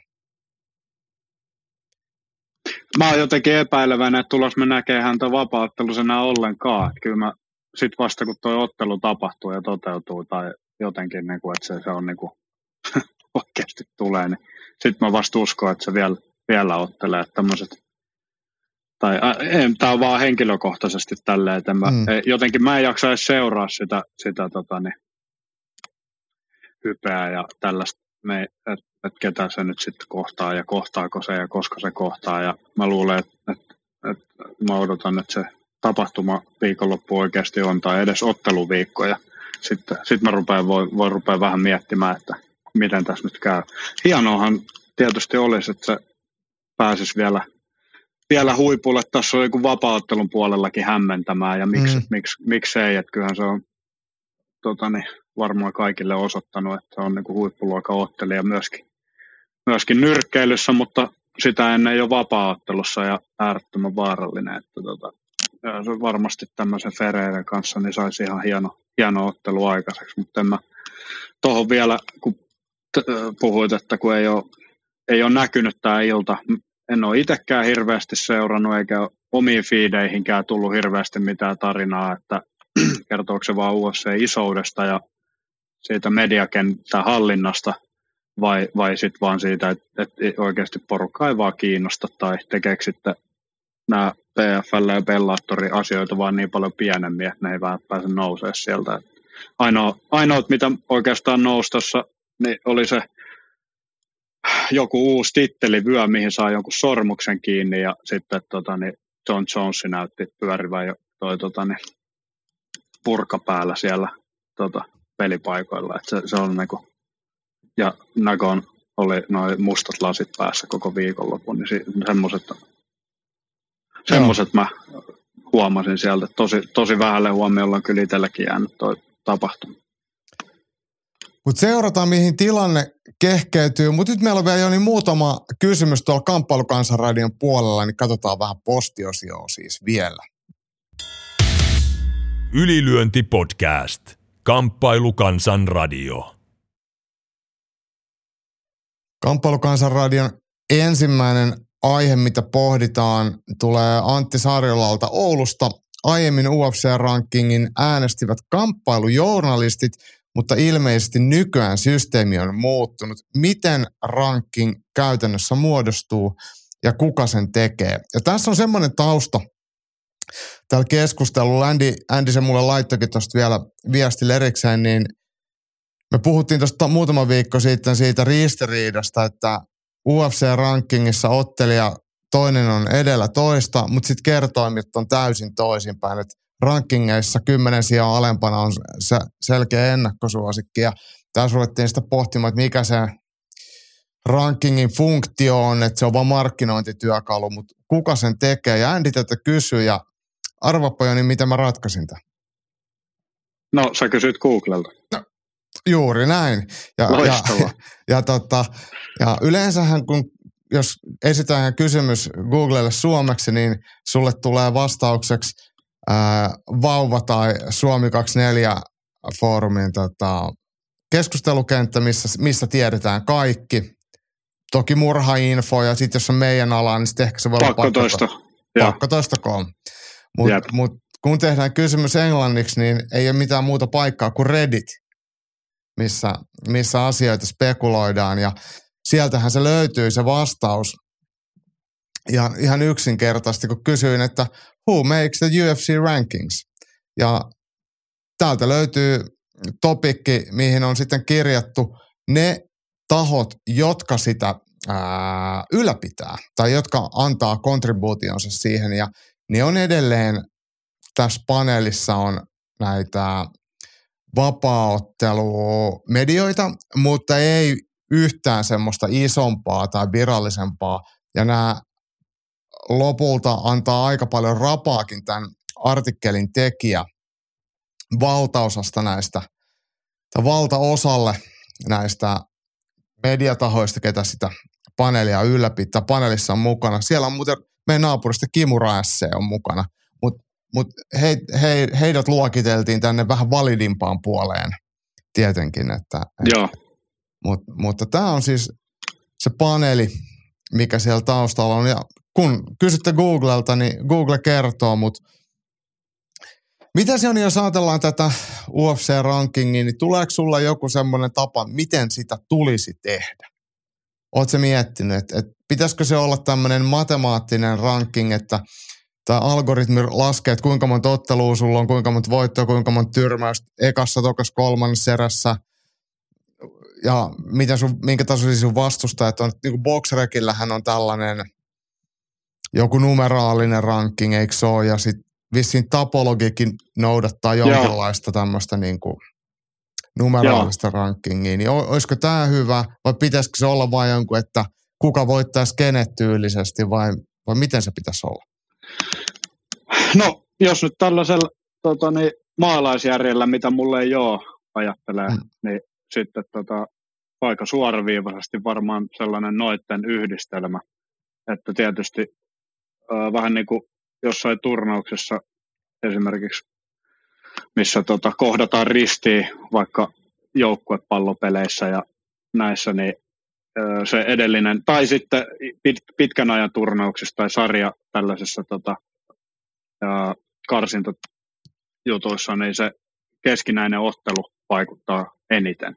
Joo. Eli silloin se isoin vaikuttavuus, jos sä voitat sua rankingissa ylempänä olevan, niin sun pitäisi sitten siirtyä, jos ei suoraan hänen ohi, niin ainakin sitten X määrä, mm. eikö niin, eteenpäin. Kyllä. Tai mikä se linja onkaan. Kunhan se linja olisi kaikille tietenkin luonnollisesti sama, ja kaikki tietäisi, miten se menee, ja sitten voi niin kuin vauhdissa ehkä tehdä korjausliikkeitä. Mm. Ja sitten varmaan se mi- mihin se perustuu se alkuperäisestikin se sijoitus, niin just joku tällainen numeraalinen, ketä on kohdannut, minkälaisia vastustajia ja minkä tasoisia he on ollut ja minkä mm. pituisia rekordeja heillä on ollut, miten on voitettu, onko voitettu lopetuksella, miten nopeasti ja kaikki tällaiset asiat, niin arvottaisiin sitten sieltä tietysti lisää pisteitä ja sen pistemäärän mukaan sitten niin tota, se rankingi voisi voisi niin tota, olla jossain muodossa. Jotenkin matemaattisesti ja sitten ne keskinäiset ottelut. Ja ottelut nimenomaan organi- organisaatiossa, koska tämähän olisi nimenomaan UFCn oma, niin, niin silläkin pitäisi olla, olla iso, iso arvo, arvo, että jos sä ottelet organisaatiossa vaikka kymmenen kertaa, sitten tulee sellainen kaveri ulkoa, joka ei ole organisaatiossa otellut vielä kertaakaan, mutta hänellä on vaikka sellainen lista, joka on paljon tyrmäyksiä ja vaikka kovistakin otteluista organisaation ulkopuolella, mutta se ei ole siinä organisaatiossa vielä ottanut niitä voittoja, niin UFC on niin sanotusti se ykkösorganisaatio aika selkeästikin, niin vapaaottelussa, niin sit se pitäisi arvottaa myös aika paljon, että organisaatiossa on pystynyt voittamaan. Tota, yksi, mikä meillä on haaste näiden rankingien tekemisessä tämmöisten algoritmien kautta, niin on, tietenkin joku voi sanoa, että isossa kuvassa niin ottelijapuuli on et, et, rekordit ei ole välttämättä aina ihan veden, niinku, just sitä, mitä niissä lukee tai, tai mitä ikinä, mutta mut jo UFCn sisällä, kun ottelet ottelee niin harvoin, niin niitä Joo. tapahtumia, mistä arvotetaan, on niin vähän. Jos ottelet ottelis 15 otteluita, tai kerran kuussa, jos 12 matsia per vuosi, meille tulisi sitä dataa, mikä sitten siir- niin kuin loisi sitä paljon enemmän Joo. ja sitten se sijoittelu on helpompaa. Kun osa ottelee, jos ottaa kerran neljään vuoteen ja yksi ottelee kerran kahteen vuoteen ja joku ottaa viisi matsia vuoteen, niin, niin ne ei sille, sille ei sitten oikein korreloi. Mutta mut vaikea tuota rankingia on vedenpitävästi mitenkään tehdä ja ehkä sitä pitää vaan itse yrittää lukea, että se on UFCn oma markkinointityökalu. Joo, juuri näin ja toi oli tosi hyvä pointti kyllä, että ö, sekin jollain tavallahan sekin siellä pitäisi olla mukana, että miten kauan sitten sä oot, jos sä oot aktiivisemmin otellut, niin se on positiivinen asia ja sitten jos sun ottelusta on kauan aikaa, niin sitten, sitten tota, sekin vaikuttaa negatiivisesti. Eihän se ihan mahdotonta näillä tavallaan määrillä ehkä saada sitä mitenkään sellaiseksi ihan täydelliseksi, mutta sitten tota, niin nyt jos tällä hetkellä se menee vähän sitten, mitkä ne on ne kriteerit.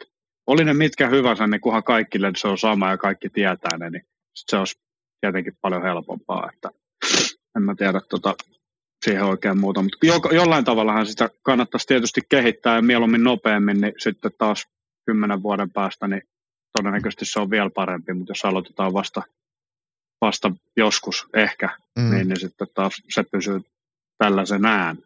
Jos sitä tarvii, jos joku kokee, että se on nyt niin kuin äärimmäisen huono, Jep. niin, niin sitten tota. Tämä kysymys ei ole meidän käsikirjoituksessa, mutta, mutta on viime viikon äh, vapaattelu-uutisia omasta mielestäni ehkä merkityksellisemmästä päästä, mutta sä et ole voinut nyt varautua tähän, mutta mä esittelen sulle asian, kun tämä UFCn kanne, missä monopolioikeudessa käydään ja ottelijoiden oikeuksista ja palkkioista tässä kevään aikana, missä on oliko se nyt vuodesta 2007-2019 tai 2017 välillä kaikki UFC-ottelijat mukana, niin, niin kukaan siinä aikana UFCssä otellut ottelija ei ole jättäytynyt pois siitä, siitä kanteesta. Ja nyt viime viikon loppuna tuli sitten UFC-vastine siihen, että ketä heillä on heidän puolesta todistamassa. Niin siellä on muutama UFC-ottelija, niin kuin Donald Cerrone ja Michael Bispin, eli firman työntekijöitä nykyisiä. Ja, ja sitten siellä on UFCn puolelta todistamassa muutama manageri, niin kuin esimerkiksi Adi, Ali Abdel Aziz.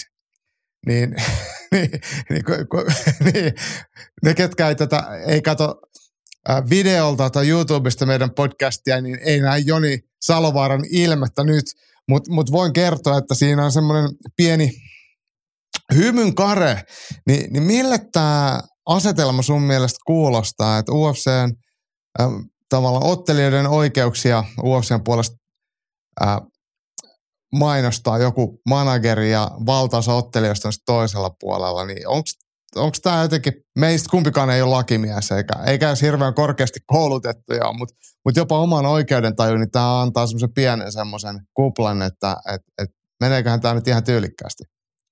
No kyllähän aika, aika suhmuroinnilta kuulostaa ja luonnollisesti, että sen, kenen leipää lyöt, sen la- syöt, niin sen lauluja laulat, vai niin. miten se menee. Että kyllähän siinä varmaan niin kuin Bispingikin on jonkinlaisessa pakkoraossa. Tai sitten asia, asia on esitelty hänelle esimerkiksi silleen, että tota, niin, et niin kuin, tämä on tosi hyvä juttu ja et, eikö tämän, et, ootko samaa mieltä, että kun käydään niin kuin jossain, jollain kulmalla niin kuin valoisassa mielessä se läpi ja se ehkä voi syödä sen. Tai, tai sitten se on päinvastoin, se on silleen, että ei vittu, mä joudun tämmöiseen mukaan. Että mm. pakko tähän mennä tai sitten loppuu duunit tai niin, niin mitä se ikinä. varmasti oikeasti on.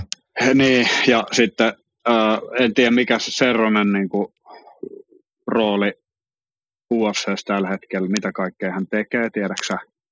En mä niin, tiedä. Että se on joku, joku kuitenkin, niin kuin, no joku rooli ilmeisesti on, ja sitten tämä manageriosasto, niin no tämä nyt on sitten taas helppo pelaa tietenkin sillä pois, että lähdetkö tämmöiseen juttuun mukaan, ai et lähde, ajaa, okei, no, no katsotaan mm. sitten, että ketä, ketä tota, niin sulottelee ensi vuonna tässä näin, vai niin. otteleeko ketään ja niin päin pois. Sitten ne on niin, kuin niin, jotenkin niin, niin päivänselviä y, tota, yhtäläisyyksiä, vaan liian isot siteet tavallaan organisaatioon, niin semmoista puolueetonta näkymää tässä on niin tosi vaikea, vaikea nähdä. Ja, tota, mielenkiintoista. Hävii, niin normaali ottelija, riviottelija, niin. on se, ketä kärsii. Että hänen asemansa ei tule paranemaan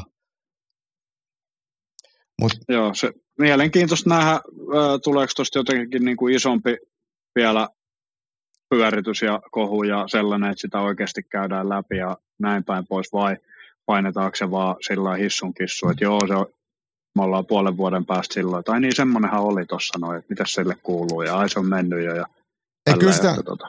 kyllä esimerkiksi Bloody Elbow, John Nash ainakin seuraa sitä tosi tarkkaan, ja tämähän on ollut monta vuotta jo vireillä, nyt se vasta niinku tulee lakitupaan tässä kevään aikana. Että, että joo, joo, var... mutta mä tarkoitinkin sillä, että, että iso, isosti, miten niin. isosti se oikeasti, kun ton, ton, koko se organisaatio kuitenkin tota, on ehkä, tai me ei tiedetä, miten paljon niitä haasteita he oikeasti saa. Voihan se olla, että sieltä postilaatikosta tippuu joka päivä semmoisia, mutta tämmöisiä, että mistä oikeasti puhuttaisiin. Kyllä. Oli kyllä. ne mitä tahansa, niin, niin mielenkiintoista seurata, että miten paljon ja. isosti se näkyy ja isossa mediassa. Täällä on vielä muutama kysymys. Nakki Samuli laittaa tämmöisen huomioon. Tämä on mennyt itseltäni tietenkin ohi. Unified Cup järjestetään kolmas kolmatta Helsingissä. Kyseessä on joku venäläislähtöinen Sambo-sovellus, jossa harjoitellaan myös toimintaa taistelukentällä. Samaa porukkaa käy myös Judo BI ja vapaapainikilpailuissa. Seuraaja on ainakin Espoossa, Helsingissä ja Vantaalla. Ihan asiallisia heppuja, mitä on tavannut ja kisoissa nähnyt. Mielenkiintoista seurattavaa Instagramissa. Voisiko erikoislajien erikoismies Outomatti Raisiosta osallistua skaboihin ja ylilyönti käydä kuvaamassa. Onneksi tämä on muuten siinä viikonloppuna, kun Makvan ottelee, niin mä oon poissa, niin mä en joudu. Muutenhan Nakki Samuli olisi ilmoittanut mut varmaan kisaamaan. Mm, niin tota, mut hei, tästä löytyy unified.fi-sivulta löytyy lisää tietoa ja täällä Unifiedilla on tietenkin Insta-sivut myös. Massa tuolla toteat, en kyllä olisi osallistumassa, mutta yleisössä olisi ollut kiva olla työt vaan saatana taas tiellä. Mutta siis tämä Unified, niin tämä on siis Sampo-seura, ainakin liikuntamyllys vetää reeneiksi. Tuolla Tuulimäessäkin on joskus aikoinaan ollut tämä joku venäläinen Sampo-seura. Mutta tarkemmin... Joo, Joo mä, mä, en, mä en ollut tosta kuullut aikaisemmin ollenkaan ja, ja tota, ää, näin sen kommentin. Tai se, tuossa niin kävin katsoa sitä Instagram-sivuun, vaikuttaa ihan, ihan hauskalta. Tuli itselle mieleen noin äh, vähän se, tota, niin, ei, ei, nyt ihan sama, samanlainen tapahtuma, mutta mikä tuolla Intissä on aina toi tota, partiohiihto, missä on hiihtoa ja sitten ammutaan vähän tauluja ja kierretään sakkoja ja sitten onko tämä joku sellainen yhdistelmä, että, että sitten painitaan välillä ja sitten taas siirretään vai miten tuo on niinku rakennettu, niin varmaan ihan mä, hauska. Mä luulen, että Nakki Samuli me tiedottaa viikonlopun jälkeen. Hei Joni, meillä on taas loppi, loppuhuipennukseksi meidän psykologista profilointia harrastava Jimi Hannanen laittanut sulle taas kysymyspatterista. Mä luulen, että tämän kysymyspatteriston jälkeen sulta otetaan ajokortti pois tai jotain Joo. muuta. Et nyt aletaan olla sel- niin syvissä vesissä. Uh, Oletko valmis, Joni? Joo, anna tulla vaan. Uh, body count vai lähiö botox? No body countti, ehdottomasti. Mm. Uh, mä, mä tota, niin, tää, on niin joten psykedeellisiä, nämä niin kuin, menee joka kerta niin kuin, erikoisemmiksi, niin tota, mä en pysty antaa kaikkiin mitään hirveän syvällistä vastausta, mutta voidaan mennä semmoiselle speed-vastaukselle. Mä kerron bodycountista sen, että yläasteella tietenkin tuli kuunneltua, kun Aisti rupesi tekemään tämmöistä trash-musiikkia. Siellä Cup Killer-kappalehan on ollut aikanaan aika aika merkityksellinenkin. Lä, lähiöbotoksista sanon sen, että Lieminen soitti siinä kitaraa, mutta ei kuulemma soita enää. Okei. Okay. Tota, niin, nyt ainakin jokainen, ketä tätä kuuntelee tai seuraa, niin bodycountia Spotifysta tai YouTubesta hmm. luukuttamaan mm. ja sieltä mä teen sama ja ää, muistan nyt kun se tuli puheeksi tota bändiä sen verran, että kyllä mä sieltä jonkun raapasen johonkin treenilistalle Spotifyhinkin, niin päästään tällainenkin silleen positiiviseen lukuun tämän kyselyn johdosta. Tähdet, tähdet vai fiilaten ja höyläten? Fi- fiilaten ja höydät, höyläten. Suomi iskelmää kauneimmillaan. Joo. No niin, nyt tuleekin sitten tämmöinen tota populaarikulttuuri liippaava kysymys. Biggie Smalls vai Tupac? Ja se on sitten niin East Coast vai West Coast. Ja jo edesmenneitä, vai onko ne edesmenneitä, elääkö ne jossain sa- salanimellä jossain Havailla, menee ja tiedä. Joo, kyllä tupakki on, on tota, niin, tota, nuoruudessa varmaan ollut, ollut enemmänkin tota, niin, kulutustuotteena, että ää, ja sitten tietysti se on jäänyt mieleen sitten sen traagisen, traagisen niin sanotun tota, niin kuoleman jälkeen ehkä mm. sille isommin, että ei, ei saatu tekijää kiinni ja sitä ja tätä ja näin, mutta kyllä tota, sanotaan, että molempia löytyy, löytyy joltakin listoilta tänäkin päivänä. No mitä sitten tässä on ala seuraavana kysymyksen sininen vai punainen ja mä en tiedä, että viitataanko tällä kokoomukseen vai kommunistipuolueeseen tai tai Bloods vai Crips. Joo. Mm, niin, niin onko tämä Bloods and Crips genre sulle tuttua? Eikö Snoop Doggy Dogg ainakin käytä sinistä? Joo, mä en tiedä, äh, voisiko tässä olla niinku mitään muuta, mihin tässä niinku viitattaisiin. Mä luulen, että mä mietin heti ekana, kun tulee sininen vai punainen, niin äh, jokuhan voisi miettiä sitä, että onko tämä niinku sininen vähän niin kuin Suomen lippu ja sitten punainen jotain muuta vai onko se tota, niin jotain. Mä mietin aina ottelukulmia. Mm, Ja- no niin. Mä No mietin heti ekana sitä. Ja sitten nyt vasta, kun tässä ruvettiin näitä käymään, niin mä tajusin, että, että tämä on Daiju, että tietysti tässä tarkoitetaan Bloodseja ja Cripsejä. Punasta tietenkin, punainen voittaa tota, niin, todennäköisemmin ja useimmin niin nyrkkäilyssä kuin kaikissa muissakin lajeissa, niin valitaan punainen sen perusteella. No mites itä vai länsi? Länsi. Länsi. Ja liittyykö tämä pesäpalloon vai liittyykö tämä amerikkalaiseen rap-kulttuuriin? Ää, en mä tiedä muuta kuin se tota, niin idästä, idästä päin tulee monesti vihollinen, niin tota, ehkä se ri- liittyy siihen. Niin, niin. Aurinko nousee idästä ja, ja, ja tota, Reksi on vihollinen. I, i, Imatraamaa. Niin, mutta tota, sekin on meidän viimeisenä ankkurina kuitenkin sitten tota, lännen puolella. Niin. Just näin. Hei, poplaulajan vapaa-päivä vai taiteilija elämää? Poplaula ja vapaa päivä neljältä ruusulta. Molemmat hyviä kappaleita ja Ismo Alanko tietysti.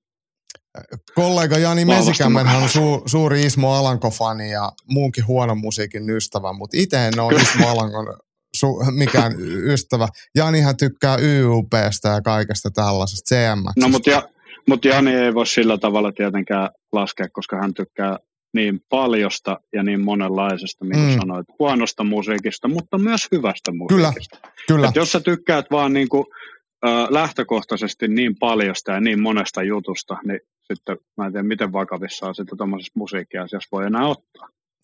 Ja, ja tota, kyllähän se väljähtyy noin huonotkin sinne, kun sulla on tuhat hyvää, jos sulla on pari paskaa siellä, niin ei se ole niin vaarallista.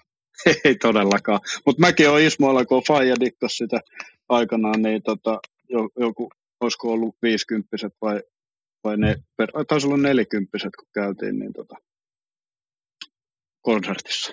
Okei. Okei. Alankohan on, tai Ismo Alankohan on kyllä suuri taiteilija ja älykäs tyyppi, mutta nämä on vaan jotenkin hänen musiikki ei ole ollut sille itselle läheistä. Mutta hei, seuraava, nyt mennään eri, eri skeneen. Tämäkään ei ole omaa niin paljon, mutta Pirri Tekno on vaan minimalistinen. Mä en edes oikein tiedä, että mitä noi tarkoittaa, mutta tota, mä menen, mä menen piriteknolla. Semmoista vihellellä pilliä ja he, heilutetaan laaseriin ja lappupäissään siellä sitten No. sekoillaan. No mä luulen, että se tota, huumemusiikissa, niin toi piritekno kuulostaa semmoiselta nopeammalta kuin Joo. minima, minimalistinen enemmänkin sit, sitten justiin sellaiselta vähän enemmän haahuilevalta, jos sallit tällaiset vertaukset. Niin mä menen sitten sen nopeamman. Hyväksytään vastaus. Ja viimeisenä Frank Mir asteli kehään uransa huipulla Kanye Westin Amazing-kappaleen tahtiin. Kaunista vai paskaa? Tätä, niin, mua kiinnostaisi, että opitaan tun, tuntemaan tota, niin, Jimiä esittää myös tämmöinen niin potpuri, että mistä se niin kuin, kaivaa nämä, miten pitkä prosessi on siitä, kun se lähtee työstämään näitä. Öö, ja vai tekeekö se sen silleen, että niin kuin kunnon taiteilija, että se tuolla haahuilee arjessa ja sitten sen tulee yhtäkkiä vaan mieleen joku tämmöinen juttu ja sitten kirjoittaa se ylös Mm, nyt silloin, jos me jostain löydettäisiin, saataisiin käsiin hänen joku puhelin, niin siellä on muistiinpanoissa niin kuin satoja tällaisia vastaavia kysymyksiä. mm. Vai onko hän vaan sitten tota niin, inspiroituu hetkessä ja pystyy tämmöisen potporin tekemään niin kuin tälleen yhdeltä istumalta ja kirjoittaa sen vaan tonne. Se Nämä on aika kuulla. Mutta No. mut mitä mieltä oot? Kanye Westin Amazing ja sopiiko Frank Mirille? No, öö, mä en muista tätä, vaikka mä yleensä tykkään aina hyvistä sisääntuloista ja biiseistä. Niitä on siisti katsoa jotain, noita potpureitakin on tullut katsottua mm. joskus, mitkä on niinku huikeita ja näin päin pois, mutta tätä mä en niin kuin muista, mutta jos mä luen sen nyt tosta, niin pakkohan tosta on valita paskaa. Joo. Mä, mä luulen, että et, et Jimmy on asettanut tähän tämmöisen, että, että tästä ei, ei pitäisi tykätä. Siis... Niin, mä, niin, niin, jotenkin ehkä toi muotoilu ohjaa meitä vastaamaan tuohon noin, mutta ehkä mä käyn katsoa sen ja tota, tuun päätymään samaan johtopäätökseen, mutta sitten mä ainakin nähnyt ja muistan, että miten, miltä se tuntuu. Meidän asialistamme on tältä jakson, tämän jakson osalta käyty läpi. Joni, onko jotain vielä mielen päällä, mistä, mitä haluat sanoa? Öö, ei, kevättä kohti. Eli nythän tässä tota, niin kuin koko ajan joka päivä kaikki normaalit vaikeat asiat on vähän helpompia kuin enemmän aurinkoa. Niin mm. no, nautitaan siitä ja tota, niin, seuraavaa vapauttelutapahtumaa kohti ja seuraavia harjoituksia. Hyvä. Just näin. Joo, niin mä kiitän sua taas kerran vierailusta ja mä luulen, että mä taas joku päivä lakki kourassa on sun oven takana, että milloin sä tuut vieraaksi, mutta tältä erää Ylilyöntipodcast kiittää ja me tehdään seuraava jakso myöhemmin tällä viikolla ja siellä pääteemana tietenkin Makvan Amerikaanin Octagon Game Changer-turnauksen debyytti, mutta näihin kuviin, näihin tunnelmiin, kiitos ja moi moi. Moi moi.